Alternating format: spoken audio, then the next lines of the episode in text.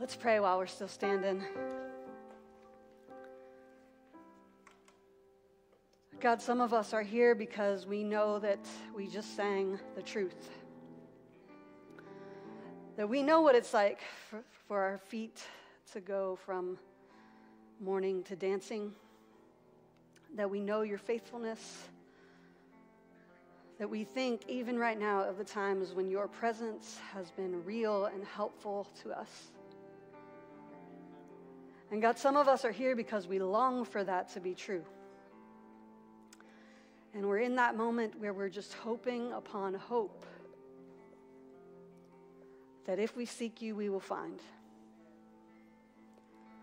God, would you guide us this morning as we consider your truth together? In Jesus' name we pray. Amen. You guys can have a seat. Uh, John told me it was going to be chill music uh, this morning. So just so you know, that's how we define chill music uh, around here on a Sunday. Uh, we are getting ready for the Easter season, so if you missed the first few minutes uh, of the service, just a reminder uh, to make plans to join us for one of our three services and also uh, to consider joining us on that Thursday before Easter. It's one of my favorite things to put together because uh, it gives people a time to just kind of focus and sit with the truth of Easter in a quiet way that's different uh, from this. We are, we're getting weird today, so you're going to hear some noises behind me. Uh, we're starting a, a, whole new series, and this is going to lead us up to Easter, so we had to go big. Uh, so we're going to have some more movement. There's going to be lighting. There's going to be it's going to be very dramatic uh, this morning here. So just preparing you for that. Actually, just means I'm going to be here, and then I'll be over there, and then I'll be over there. That's as exciting uh, as it's going to be. But uh, I am holding a cup uh, on purpose. You might be wondering if I just needed like a, a little extra fix. Uh, Anybody, did you, who just went right to get a cup uh, when you came in here, right? Um, my friend Ashley has this theory about cups uh, that there's something about holding a cup uh, that makes people more honest. Um, that, that, and you know, not those kind of cups, guys, but like just a cup, right? Like if you need to have a difficult conversation, how often do we do that over tea, over coffee, like a what? Like we just need something in our hand. Like it's almost like we just need somewhere to put some of the energy uh, around conversation. And so uh, I realize I've done this for a lot of my life, which is just this thing I call cups and questions. Uh, it's one of my favorite things to do, which is just to sit around with people and have a cup and have a table and just ask each other questions. And we have done this a few times formerly. Uh, formally, uh, with our City Lights group, we've gotten together some groups and just sat around tables on porches and asked questions. And just to, to let you know how it goes, like when we do it, I usually start with like something silly like we'll all be holding our cups and, and I'll ask the question like, do you think there's more wheels or doors in the world? And you gotta really, you gotta really think about that. And some of you, I know the engineering types, I've lost you. For the next half hour, just be like, okay, you gotta factor out all the cars because they all have four of each, and then houses don't have wheels, but some do. I know, I've lost some of you because that's a, that's a deep question. Uh, and then after we kind of get through that, maybe one of the next questions, one of my favorite ones to ask is just, do you think there'll be aliens in heaven? Right? And you got to kind of think about that, right? There's a lot of presuppositions behind that question. One is do you believe in aliens? Do you believe in heaven? Do you think the aliens might know more than us about how you get to the heavens, right? Uh, there's a lot built into that question, and it's kind of fun to just watch people uh, wrestle through it as they, they stare at their cup. Um, and then I always like for there to be like a personal element. So one of my favorite things to do is just to have everybody who's around the table just tell a story about a time that you succeeded at something. Because you hardly ever get a chance to just, just tell that story, right? Uh, and, and it's kind of amazing just to watch how, whether it's the cup or the table or just being around other people, like it opens people up. Uh, one time we were doing this, and one of the questions was uh, just tell about an irrational fear. And I had my answer all planned because I had written the questions, and my answer was going to be casseroles because I'm really afraid of casseroles, and that's kind of irrational. Um, but everybody else started answering the question. They started saying things like, I'm afraid that I'm not smart enough. Or I'm afraid I'll never be good. And they started like answering really deep truths about who they were. And I had to change my answer from casseroles. Because it would look like a setup, right?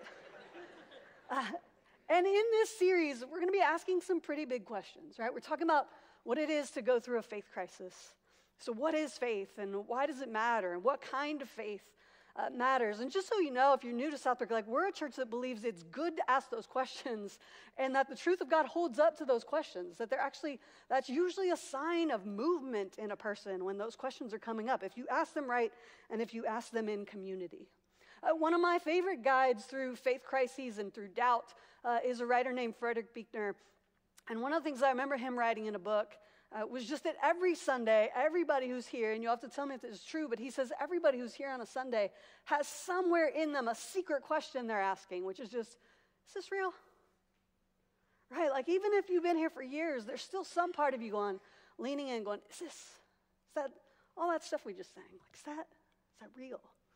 And one of the things I love about what he does is that he kind of uh, walks people through how asking questions that he's the one who says that doubt is the ants in the pants of faith, right? And he, he says that, and all of his writings are kind of based on this idea that we can, we can ask the questions out loud, knowing uh, that God will hold up to the answers, and that doubt and crises are usually a moment when our faith can grow. And so we want to move towards that uh, as we talk about that this Sunday. Now, to do it, I want us to talk about a few different types of crises. I have been through some myself, and I have also been, had the privilege of being around the table with other people. So I just want to introduce us uh, to a few types of crises.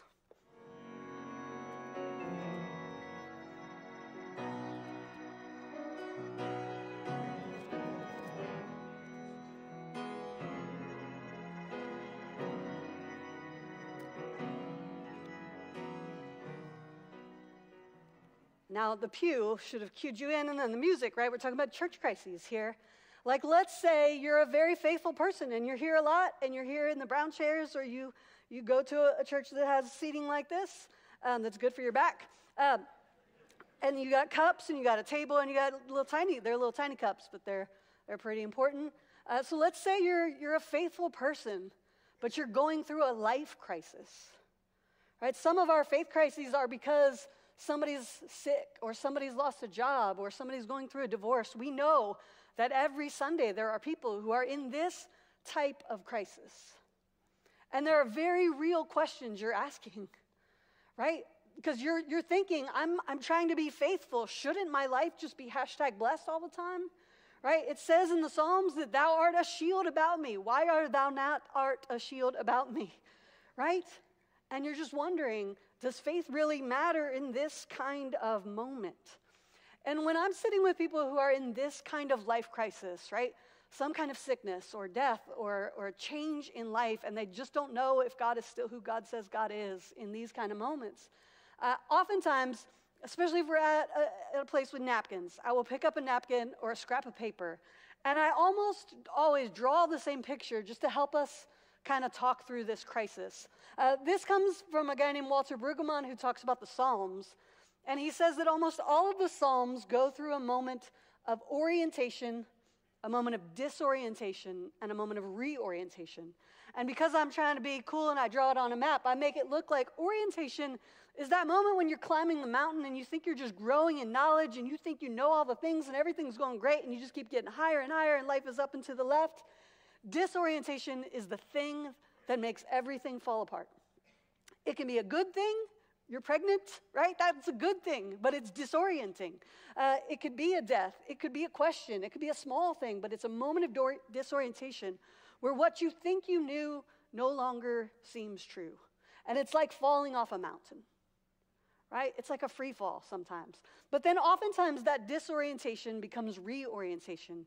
You learn something new, and suddenly the thing that you thought was a deep well or a deep abyss uh, becomes an ocean. Uh, and again, if you've—I've done this up here, I've drawn it up here on the stage, I've done it in different workshops and stuff. Uh, it is just a truth about life. It's also how all movies work. Uh, characters think they know something right? And you learn the rules of the world they live in. And then something happens that causes their world to crash or to fall apart. Uh, and then they learn a new thing in the last 10 minutes of the movie. It's also uh, the life, the death, and the resurrection of Jesus. Uh, if you look at it carefully enough, right? It is also, if you think about it, I don't know any better thing to draw on a napkin that describes what happened to us two years ago we thought we knew how it was to be around other people and how viruses work. And then there was a moment of disorientation, right? Where everything we thought we knew about how the world worked had to shift and change. Uh, everything we knew about how school and work operated, we had to shift and change. And we're just now maybe coming into a moment of reorientation. Now, some people make their way through that map one time in their life. Uh, they're sailing good orientation, it's up and to the left until they turn 45. And then they plummet for, for 20 years. And then maybe when they're 70, they hit that wave and they're just coasting on the ocean. Uh, I always say this uh, some people are more like me, and they, they go through that a thousand times a day. I think I know a thing, I don't know anything. Oh, I know a new thing, right? And, and you just do it your whole life. And it's orientation. I think I know something, disorientation, something is falling apart. But one of the things that happens in that crisis, if you go through it enough times, you start to trust that reorientation happens. You start to trust that resurrection happens and that the world is, in fact, built that way, uh, even if it's just a drawing uh, on a napkin.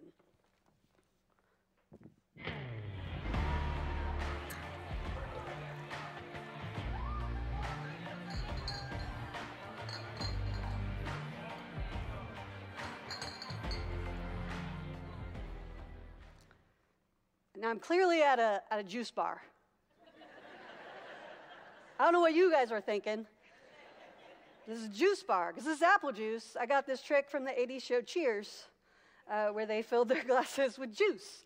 Uh, there is a particular kind of disorientation that gets talked about around uh, taller tables uh, with different kinds of cups. And it is the particular disorientation that we'll also call disillusionment. Uh, these days, people talk about it as deconstruction, right? It is this moment when people are over faith, they're over church. Sometimes it is because of deep hurt, and sometimes it is because of deep hope. And I just want to say, I end up around a lot of tables like this with a lot of people. Very often, the people across the table from me who are in this kind of crisis are young women who have been disinvited from church leadership. Very often, there are young people who have been watching as the loudest pastoral voices fall from grace. Sometimes there are people who were just part of a church community and they got hurt. We know that Southbrook can, is sometimes a haven for people who've been hurt in a church community, but we know that somewhere this morning there are people who were hurt here and somewhere else has become uh, their haven. Right? The, there are a lot of questions people are asking when they're in uh, this kind of crisis, and maybe they're around this kind of table with this kind of cup. Why isn't this easier? Why isn't this place better? And then a lot of times, the question that people are asking here, even if they can't vocalize it, the question that they're asking when they're at this table is Do I really belong? And just on the record, I love these voices. They're my favorite ones. If I, I've gotten in the, over the course of my sort of pastoral career, I've gotten a bunch of emails that often have disillusionment as the subject line. And I click on them right away. I'm so excited to open disillusionment uh, emails because I know that that means that something good is happening, that people are being stirred up to encourage the church to answer the call to be the body of Jesus. And when I tell folks when they're in this kind of space, right, one of the things I'll say is that the very best ideas you have came from Jesus. The things you want the world to be, the things you want the church to be, those came from Jesus and got their start in Jesus. And then there's a thing that I will draw on a napkin that I just want to share with you. Again, this is the thing, I've, these are all my greatest hits, so I've, I've, you've maybe heard me talk about this one too. Uh, but I stole this from uh, Barbara Brown Taylor, who in one of her books talks about how uh, she says, if you want to think about faith, think about an old campsite map and draw the place where you might have a campfire where you might call your home, that you might keep the fire burning and stay warm and, and make your s'mores, you're cozy by the fire, and then draw the wilderness. She says, Now the thing about faith is that the story of God is best kept by the fire, but it is best lived in the wilderness, she says. And that there are times when you need a season of your life to stay close to the fire. You need people. The church needs people who get the details right, get the story right, who stay close to that flame. But it also needs the people who go out exploring the wilderness. And one of the things, especially when you're in that young disillusion, the world is open to you, but it also feels closed to you, and you just want it all to be better. Sometimes you need time by the fire, and sometimes you need time to wander.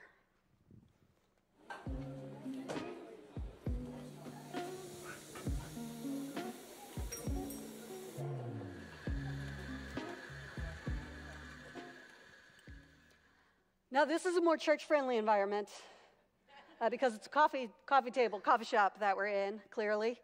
Uh, and also, I have I work in coffee shops a lot, so I've learned how. Have you ever been in a coffee shop that you secretly know is a church?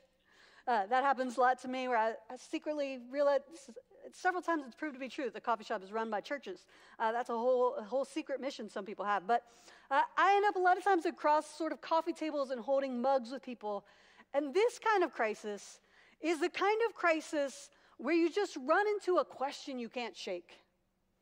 I feel like I, I, meet people here all the time who they, they sort of belong in the pew, but when they're in the pew, they're, they're questioning. And a lot of times those questions have to do around the Bible. And it's just something that they can't shake. And it keeps them up at night. And it, you know, the whole time, like Charlie might be up here talking, but you're going, wheels or doors? Is there more wheels or doors? And you're just, you're stuck.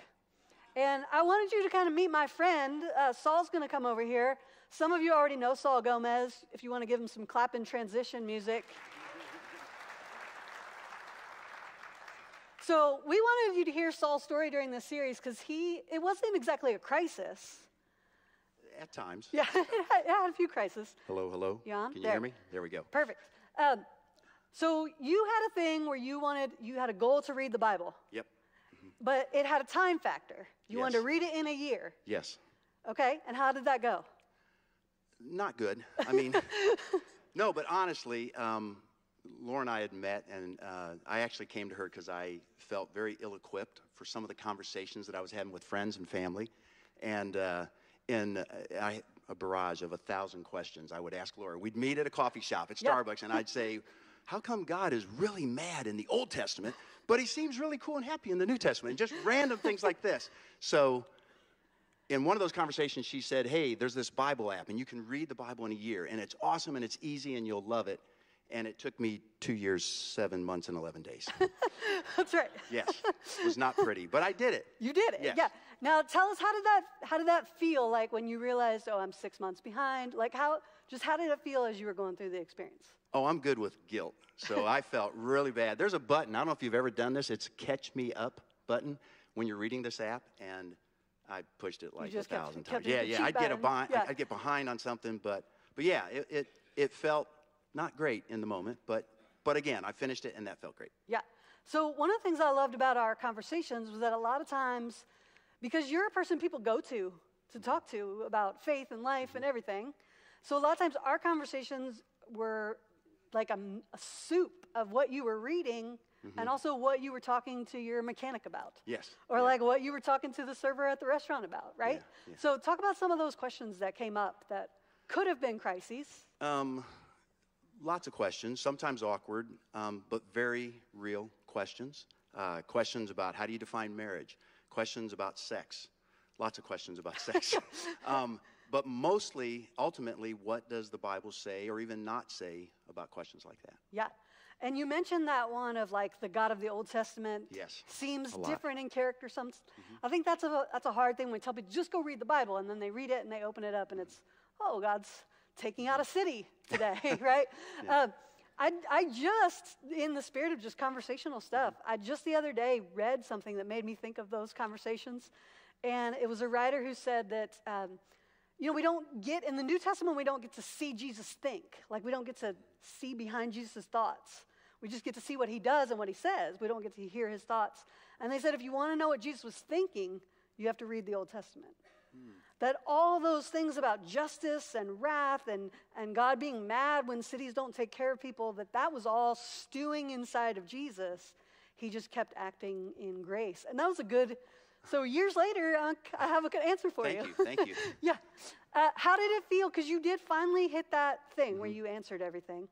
Did It- you feel like, oh, I, I have all the answers now that I've read every page? No, no. But what was cool, and, and I, I've said this before, um, it felt good, the accomplishment, but it really, I can't tell you how many times I'd be in a conversation with a friend or someone in my family who would ask some question about prayer or something. I'd say, oh my gosh, I just read this today, or I just read this this week. And for me, it helped give me a sense of confidence, especially in very important discussions and conversations, to be able to reference an actual story and something that usually the way God works, it was something I always had just read that day or that week. Right. Yeah, and I think we get this that phrase and that it's a living, breathing mm. thing, right? And you got to kind of see that yeah. uh, play out. So, cool. all right, thanks for sharing your story. I, I think it's incredibly valuable, uh, just for people to know you because you're fun to know, but also just for people to know that you can take it on, right? Yeah. And mm-hmm. have mm-hmm. an experience with Scripture, and you're going to have barriers, you're going to run into questions, but the questions, I, I think one of the things I always said to you is every question you're asking has been asked. Oh, yeah. Right? Like, there's nothing you're going to say that nobody has, like, written a bunch of books or blog posts about. Like, it's a conversation that's been going on for thousands of years about what God's word is. That is, yeah. and I would add one more thing. Laura said this to me once, and it gave me such peace, as crazy as that'll sound. Sometimes, a lot of times, it's okay to say, I don't know. I think, I think, you know, God, I think this book is this beautiful mystery at times, and I think that's on purpose so that we do things like this, that we have conversations and prayerful thought into what the heck is he saying here, but, yeah. but it, sometimes it's okay. Yeah, and sometimes your question made me go, well, let me come back to you in two weeks, right? And like, let's, let's explore it. Yeah. Cool. So I appreciate that. Thank you for sharing that with Thank us you. all. Go back and take care of all the cups. Yes, ma'am.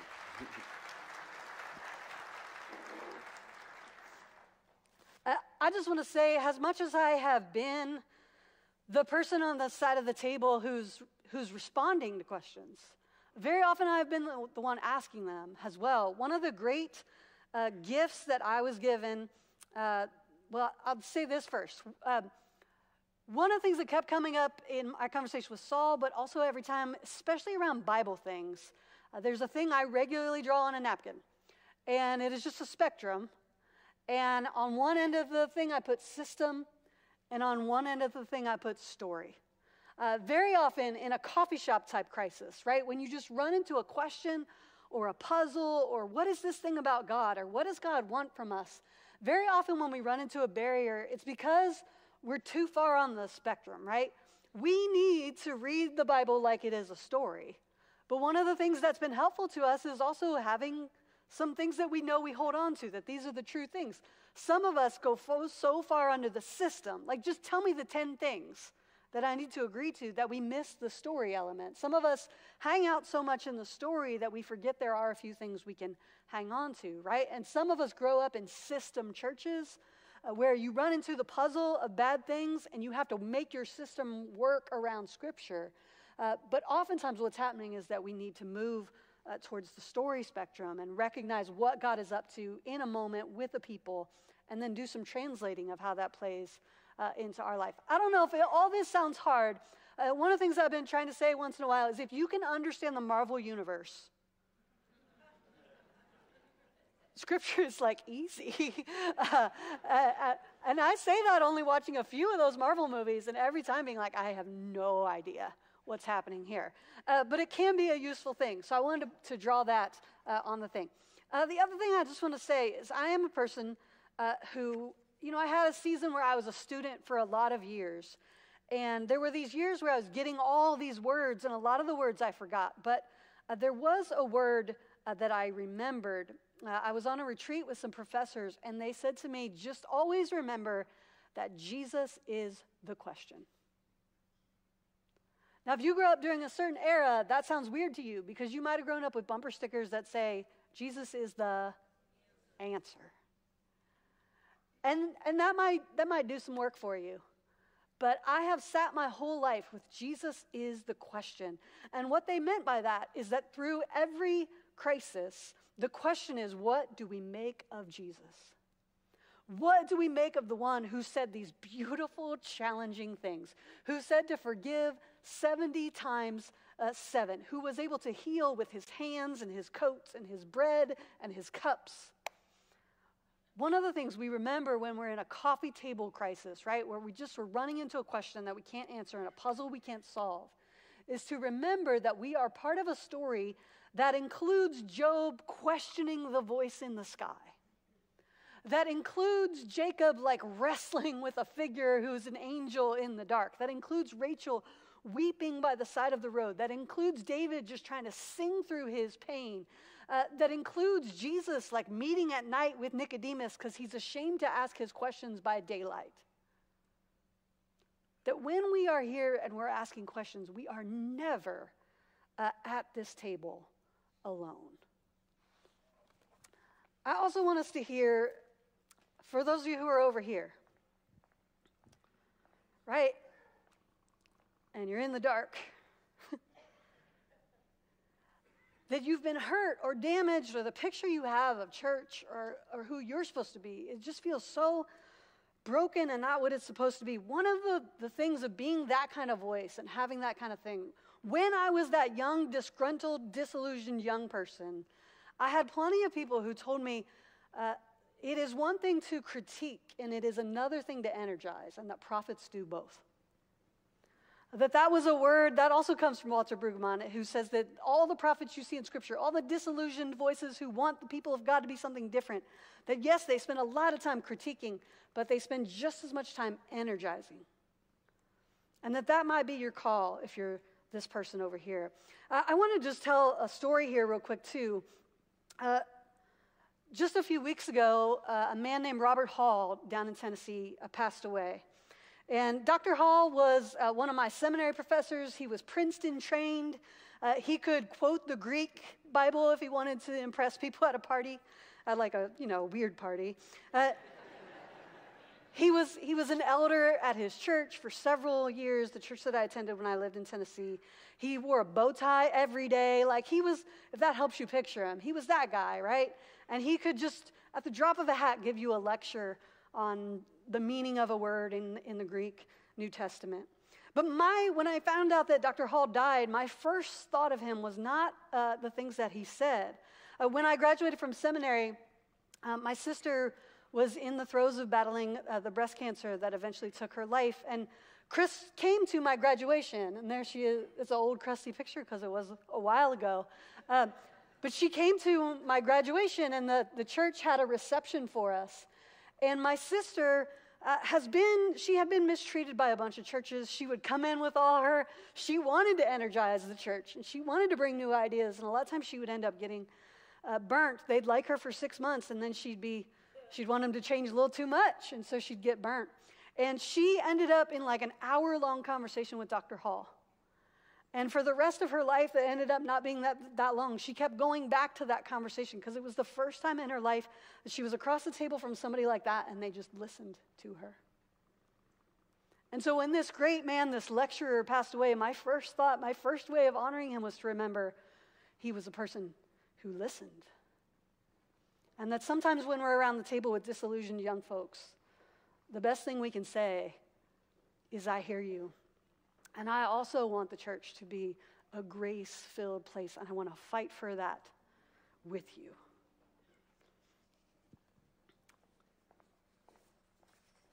If we can move back over here to the pew, in case you're in this crisis again. The poet uh, Rilke says that God is the great homesickness. And we could probably just sit here with that for a minute. God is the great homesickness, he says. Hebrews 11 says that faith is being confident of what we hope for and assured of what we do not see. Whatever type of crisis we're in, I just want us to keep one question alive today. What if this is all real? What if God made the world from chaos and gave dust a heartbeat and gave us opposable thumbs? What if? What if God controls water and that sometimes that water floods us and that sometimes God makes a way through the water for us to pass to the other side? What if Jesus was God in the flesh? What if Uh, all the things he did and moved and the ways he said and the healings that he did, what if all that was the Spirit of God working and moving and it is still alive and present in our world? What if death is an open door? What if it was not just true that one time on the cross at Easter, but what if it is always true that when something dies, something new comes out of it. There's one other thing uh, that, I, that I draw on a napkin. I just want you to see this real quick. This is my drawing on a napkin. It's going to come up here. That's actually, okay, I lied. Um, that's Doubting Thomas by Caravaggio. And a few notes on this. One is that Caravaggio was a murderer, but we don't have, a murderer, but we don't have to talk about that. Uh, you can look that up on Wikipedia. But he he painted this picture, and there's a few things to note. One is that just about the story of Thomas, we talk about it a lot around Easter. Um, Thomas was out of the room when everybody else got to see the wounds of Jesus. So we give him a bad rap for wanting to investigate this truth. Uh, so I always want to say that when we talk about doubting Thomas. But one of the things I love about the way uh, the murderer Caravaggio painted this is that if you notice, uh, Thomas is not actually looking at the wound. Uh, in Caravaggio, the light is supposed to be divinity. And so, yes, he has his hand on the wound of Jesus, but his eyes are toward the light because he can now see that God is real and true. The other thing about this painting that I learned in a big book that I just skipped to the pages about this painting um, is that if you look at the hand of Thomas, it's supposed to mimic Michelangelo's painting of God creating man. You know the famous one where the finger of God is kind of reaching down to Adam and making a new creation. In the wound of Jesus, Thomas's hand is making something brand new. And I just want us to think what if in this painting that is something true? What if every question, what if every crisis, what if every pain, what if every moment of doubt, what if in every moment of pain, we are never alone. And there is always a presence, and there is always a new creation.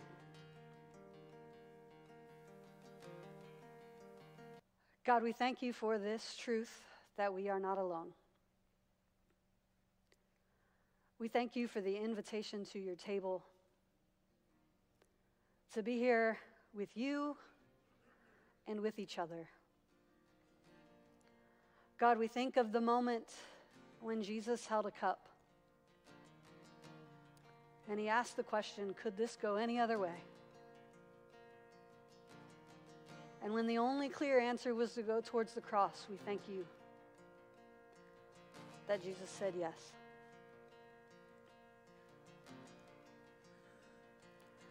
God, we thank you for the grace we find across the table from you and from each other. I pray that this morning it is real to us as we take the cup and the bread in our hands. God, help us to move the mountains around us and to move them together. In Jesus' good name we pray. Amen.